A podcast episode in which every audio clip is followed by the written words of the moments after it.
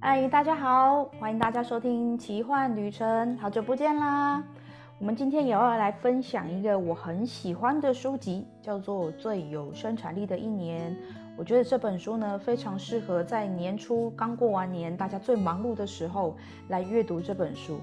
我觉得呢，呃，他在一开始他就点破了我们其实每个人都要学会聪明的工作，找对自己的方法，找到自己的顺流，让生产力呢是达到最佳的状态。那作者呢，他透过将近一年左右的时间，在他的生活上面做很多的测试，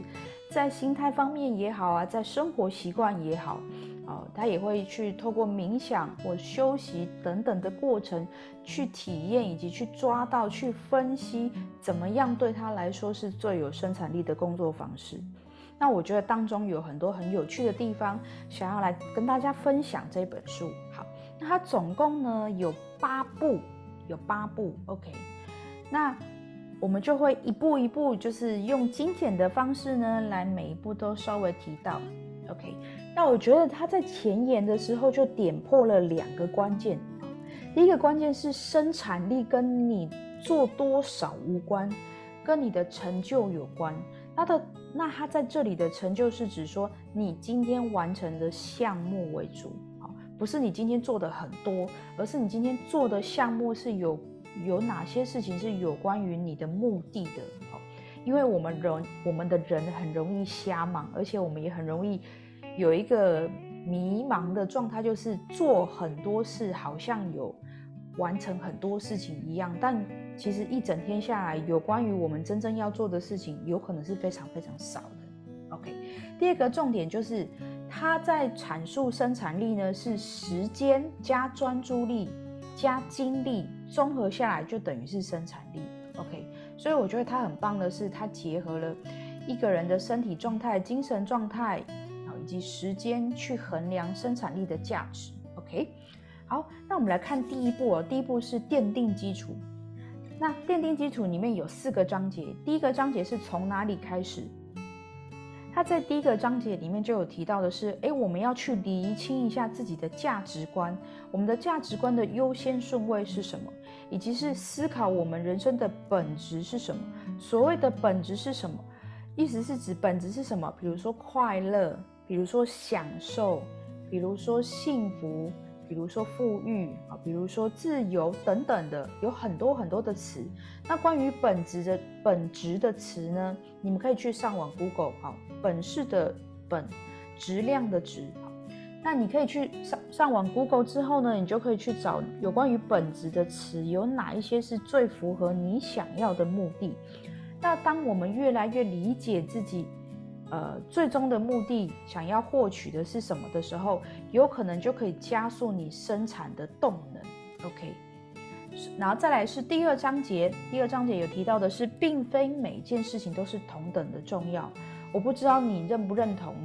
这这个章节的题目，我觉得我是非常非常的认同。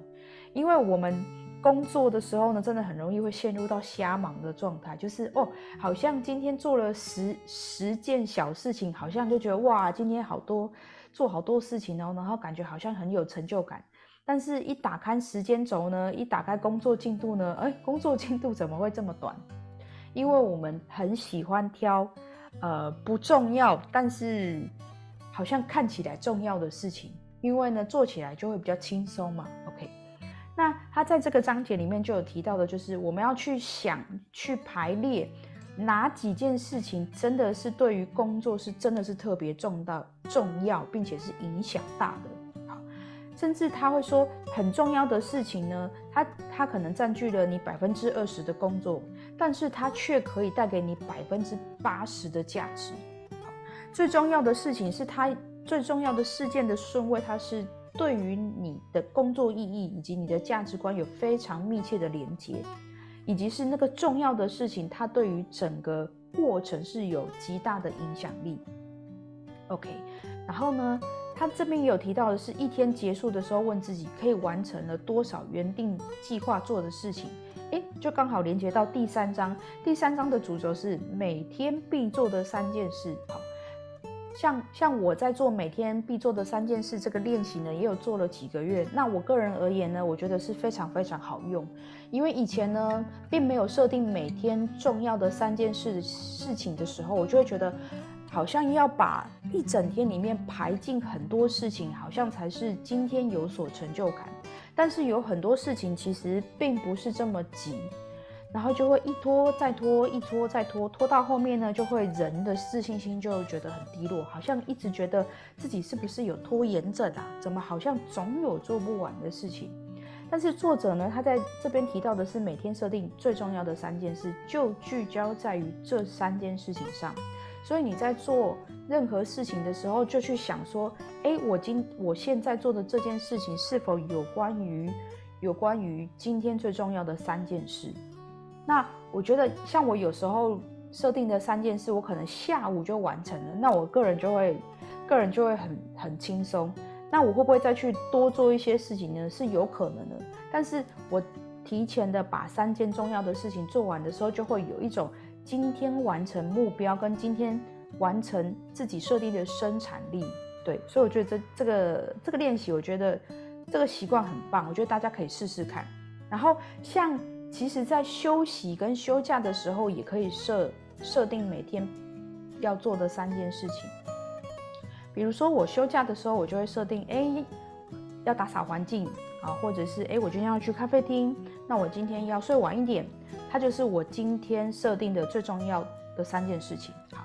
它当中还有提到的是仪式感，我们可以在设定我们要做这件事情或者是做这份工作的过程当中的前面，可以做一个仪式感，让自己是很顺心的去去开始执行这件事情。比如说我在问世的时候，我都会有一个仪式感，其实我是后来才发现的，我的仪式感就是我会走到香炉面前开始点香，开始点香，然后我就会坐到位置上面，透过嗅觉提醒我要准备进入工作状态了。然后我就会坐在椅子上，大概大概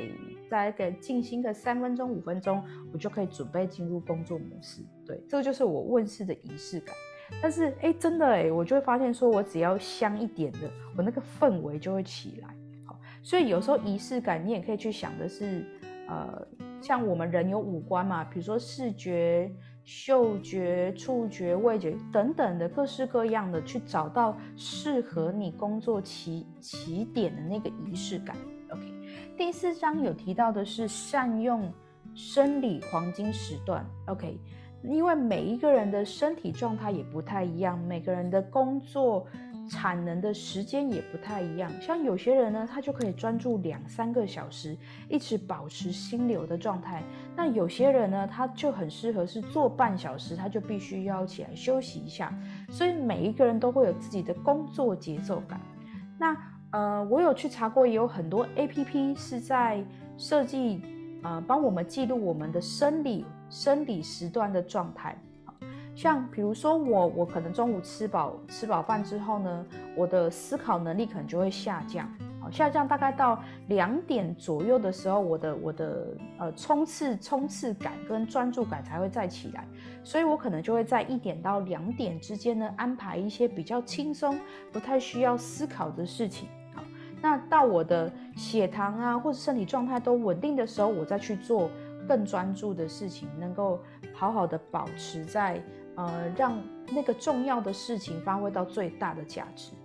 那作者呢，他自己在书中有提到的，他会去调整自己的生活习惯。他有特别实验，在某一些时间呢是少糖的，哦，就是很少喝饮料，甚至是无糖的。然后他也会测试的是少量多餐，戒咖啡啊、酒精，哦，或者是呃。中间休息的时候有稍微呃休息片刻，休息个十到二十分钟。OK， 那我觉得在这个细节里面呢，如果你喜欢的话，真的可以去买这本书来翻翻看，因为生活习惯会因人而异嘛。那我自己呢，我自己本人呢是，如果要让我戒糖呢，我是非常非常难受的，因为我有一阵子有戒过，我就觉得哇有点难度，对我来说呢，我就暂时不考虑这个习惯。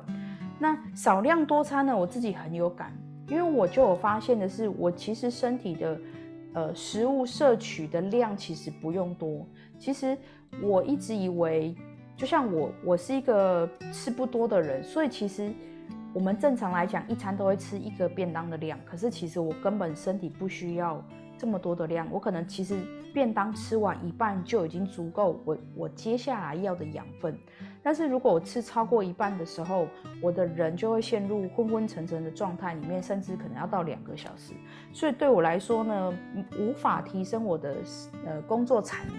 所以我现在就会变成是大概吃，呃半个便当的量，但是其实那会不会很快饿？其实有可能会。如果我在那餐呢摄取的淀粉啊，或是蔬菜比较偏少的话，的确会比较快饿。所以我也是走少量多餐的部分。那对我来说最大的帮助，就是我的呃身体休息的时间就会比较短。我可能只要半个小时或者是四十分钟，我身体就可以准备上工了。OK。那大家就可以去留意一下，在这四段里面呢，你你想要拿一些什么东西来运用在你的日常跟你的工作上面。那如果你们有测试呢，也欢迎跟我分享你们在这个过程中里面练习到什么对你有帮助，对你的工作呢是更有生产力的部分，好吗？感谢你的收听，那我们下次再继续咯，拜拜。